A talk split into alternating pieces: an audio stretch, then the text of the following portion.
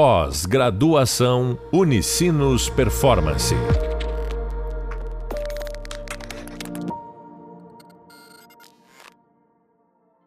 Olá, bem-vindos e bem-vindas ao podcast da disciplina de transformação digital. Eu sou o professor Felipe Menezes e neste podcast eu vou me aprofundar nas características da era pós-digital. Falamos muito no digital, mas o que vem depois?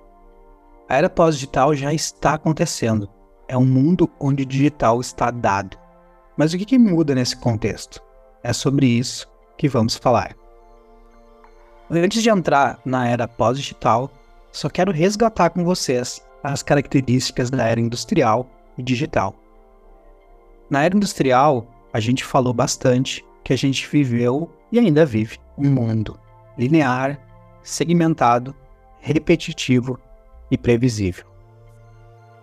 E na era digital, a gente passou a viver um contexto de um mundo não linear, extremamente conectado, em que a gente começou a valorizar características multidisciplinares e que as tecnologias crescem num ritmo exponencial, o que tornam as coisas imprevisíveis. A gente também falou de valores, o valor da era industrial como um valor de capital, da produção de produtos, de bens, de serviços, e da era digital como um valor de informação. E falamos também no Hub Visual que nessa era pós-digital o valor passou a ser relações, ou seja, as relações entre pessoas, as nossas relações com os produtos, nossa relação com as empresas e a nossa relação também com o meio ambiente. O que a gente não falou ainda e que eu vou explorar aqui com vocês é quais são as características dessa era pós-digital. Tem várias formas de descrever essas características, mas eu criei uma descrição própria para isso, que é uma sigla que eu chamo de SUT. São quatro letrinhas, a letra S, a letra U, a letra C e a letra H, que cada uma delas significa uma palavra. A primeira delas, a letra S, é que a gente vive um mundo que ele é sistêmico. O mundo sistêmico significa um mundo em que tudo se relaciona. Na real, o mundo sempre foi assim. Só que nesse momento a gente tem a condição de entender um pouco mais essas relações. Por exemplo, a gente viveu uma pandemia que começou com um pequeno vírus lá no interior da China e que modificou absurdamente o planeta como um todo nós tivemos um monte de mudanças políticas, um monte de reflexos nisso que foram ambientais. Por exemplo, a gente passou a ver peixes em rios antes que era impossível, em alguns lugares do planeta se começou a ver o céu que não se via antes. A gente teve uma série de transformações sociais que chega a ser redundante precisar falar disso. A gente mudou a forma de se relacionar com a pandemia, teve trabalho remoto, teve implantação de novas coisas na nossa vida, a nossa forma de se relacionar com as pessoas passou a ser completamente diferente. A gente teve um avanço tecnológico absurdamente grande, né? Há uma piada que foi muito dita que um dos principais agentes de transformação digital foi a pandemia. A gente teve uma crise econômica absurda, e a gente teve uma revisão de uma série de legislações perante tudo que estava acontecendo. Eu usei uma outra sigla aqui que fica como uma dica desse podcast, que é o PASTEL, que também são quatro palavrinhas que começam com essas letras. Quando a gente precisa analisar algo que é sistêmico, a gente pode fazer esse olhar. O que é o PASTEL? Político, ambiental, social, tecnológico, econômico e legal. Mas para explicar bem essa lógica do sistêmico, eu quero falar de uma situação específica que ela aparentemente pode não ter relação alguma, mas eu vou explicar para vocês a relação que existe. Não sei se alguém de vocês já parou para pensar qual que é a relação que existe entre crise climática e o aumento que a gente teve na pandemia dos carros seminovos. Vocês devem ter percebido que os carros seminovos subiram absurdamente seus valores na pandemia.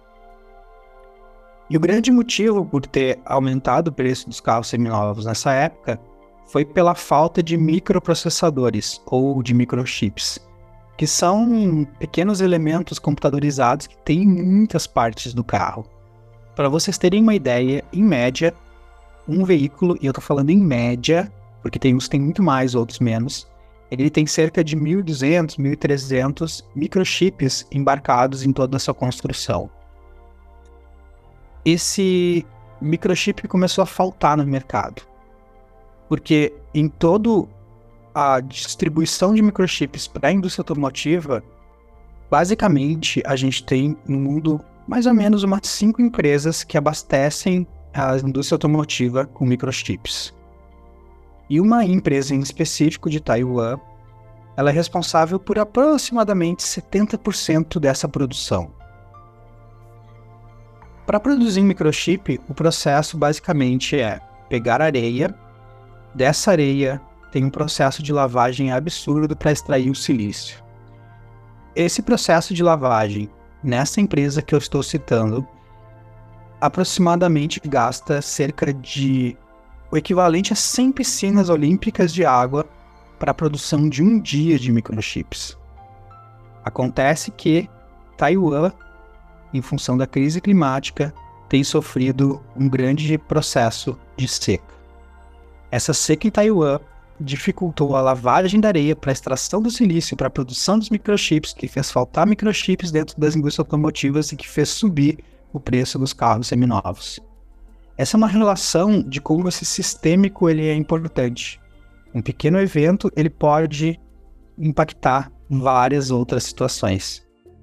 E só para seguir o raciocínio dessa história, depois desse todo acontecido de dificuldade de produção dos microchips, a Taiwan começou a entrar numa briga por água, para vocês terem uma ideia. Porque a água não faltou só para a produção de microchips. Ela começou, por exemplo, a faltar para a agricultura.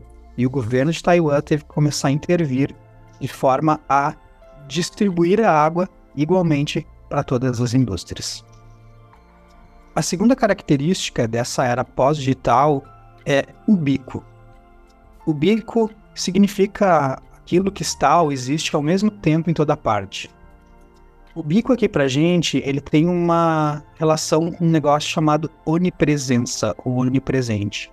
Ou seja, algo que a gente não percebe mais que está em torno da gente. Por exemplo, quando a gente está falando do digital, da era digital, a gente está falando da grande tecnologia que é a internet.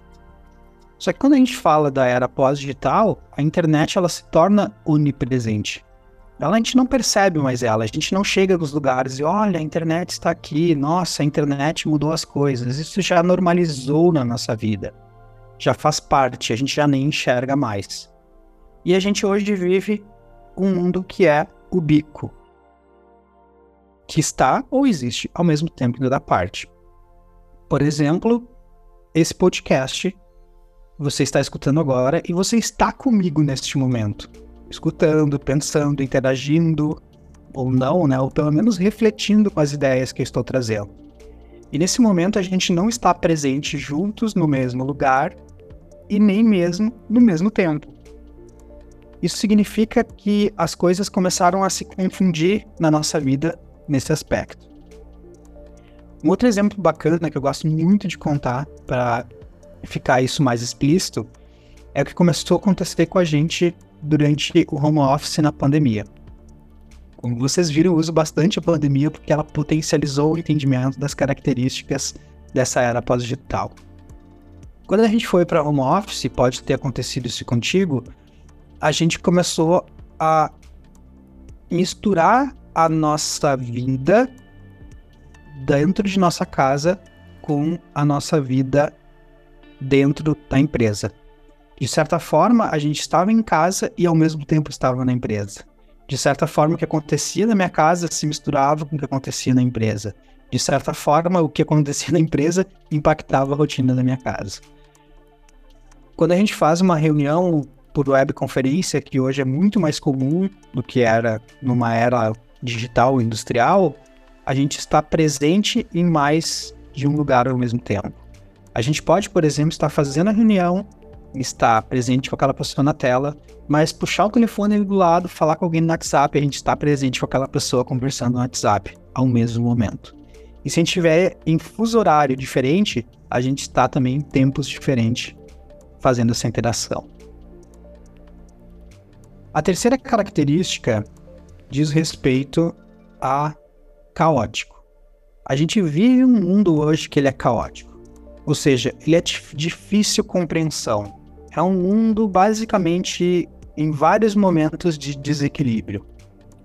O caótico provavelmente te faz lembrar um negócio que é muito falado chamado teorias do, teoria do caos, que são o reflexo de mudanças insignificantes que no início de um determinado evento ele pode gerar mudanças profundas no futuro, o que torna o sistema caótico e muito impossível de ser previsto. Com tanta coisa acontecendo ao mesmo tempo hoje, que apesar de ser sistêmico, como eu falei, ele é de difícil compreensão, a gente não consegue fazer previsões tais quais fazia antes. Tem uma frase muito famosa da teoria do caos, que é uma metáfora que diz que o bater das asas de uma borboleta pode provocar um furacão do outro lado do mundo. E nessa vida contemporânea que a gente vive, tem vários exemplos de caos embutido no nosso dia a dia. A gente pode olhar, por exemplo, o poder dessas grandes big techs, dessas empresas de tecnologia que gerenciam redes sociais, por exemplo. Quanto que uma alteração nos seus algoritmos ou na forma como essas coisas funcionam elas podem alterar a nossa vida, o nosso comportamento. Por exemplo, a gente hoje baixa um aplicativo qualquer e sai usando ele sem ler manual de instruções como se fazia antigamente. Esses aplicativos eles vão se modificando ao longo do tempo. As empresas vão criando novas funcionalidades, novos botões, um layout diferente, o que torna quase que caótico se a gente tiver a mentalidade, por exemplo, de uma era industrial. E a gente essas mudanças aparentemente significantes, elas vão mudando a forma como a gente se comporta interagindo com esses elementos. Outros exemplos do caótico, por exemplo, são guerras que estão acontecendo, em que começam a modificar o sistema como um todo. A gente passou e vai passar ainda por muitos períodos de eleições que são cada vez mais conturbadas e que né, tem uma lógica de polarização em que a gente também entende o caos que isso causa na nossa vida e no nosso cotidiano. Por último, mas não menos importante, vem o holístico. O holístico diz respeito a colocar tudo no mesmo plano, de entender que as coisas se relacionam intimamente. E eu gosto muito de explicar isso através do exemplo que relaciona a nossa vida pessoal com a nossa vida profissional. Eu não sei qual é a tua idade que tá me ouvindo, mas antigamente, vamos lá, 15, 20 anos atrás, era muito comum chegar numa empresa, por exemplo, eu chegar numa empresa e estar tá preocupado porque a minha mãe está doente, ou meu filho, ou tô com algum problema em casa. E aí chega com aquela cara abatida, triste. Lá no passado, alguém na tua empresa iria te dizer assim: Olha, Felipe, problemas de casa, fica em casa. Aqui é trabalho. Ou vice-versa. Eu poderia chegar com algum problema no trabalho, em casa, e alguém da minha família dizer: ah, não traz esses problemas do trabalho para casa, o problema do trabalho tem que ficar no trabalho. Só que a gente é um indivíduo único, integral. A gente vai sentir em qualquer aspecto. Se eu não estou bem em casa, muito difícil que eu esteja bem no trabalho. E vice-versa. E de novo eu vou usar o home office, trabalho remoto, para compreender que essas coisas elas já vinham se misturando, já vinham se fundindo, a gente já estava entendendo que a gente é um ser humano único, que esse holístico ele faz parte da nossa vida, não tem como ficar separando. Eu sou professor e teve uma tirinha, um quadrinho que eu vi durante a pandemia que me marcou muito, me fez entender muito essa relação. Basicamente o quadrinho era assim: era uma professora é, ministrando aula na frente de computador. E aí na sua casa, né, teve um barulho, que era, eu não me lembro exatamente se era um, uma criança gritando, um cachorro latindo, mas algo do gênero. E alguém na tela do computador, que estava assistindo a aula, levantou a mão e disse assim: Professora, seu filho está invadindo a nossa aula. E a professora responde: Não, é a aula que está invadindo a minha casa. Essa historinha serve para a gente refletir também na nossa vida do trabalho. Será que é o trabalho que impacta a minha vida pessoal ou é a minha vida pessoal que impacta o trabalho? Ou será que ainda essas duas coisas estão intimamente misturadas e relacionadas que eu não deveria ficar tentando separar elas? Essa característica do holístico é algo que a gente se deu conta nessa era pós-digital ou, como está em curso, está se dando conta disso. Então, resgatando as quatro características da era pós-digital, que é um mundo sistêmico, ubíquo, caótico e holístico. Juntando as iniciais dessas quatro palavras, é um mundo such. Chegamos então ao fim do podcast sobre características da era pós-digital. Embora essas características abordadas sejam emergentes, elas representam uma forma de compreender as dinâmicas ao qual o nosso mundo está submetido. E praticar esse modelo mental vai te fazer tomar melhores decisões no teu processo de transformação. Aproveita e confere mais conteúdo sobre essas questões no Hub Visual e no Hub de Leitura. Até breve e bons estudos! Pós-graduação Unicinos Performance.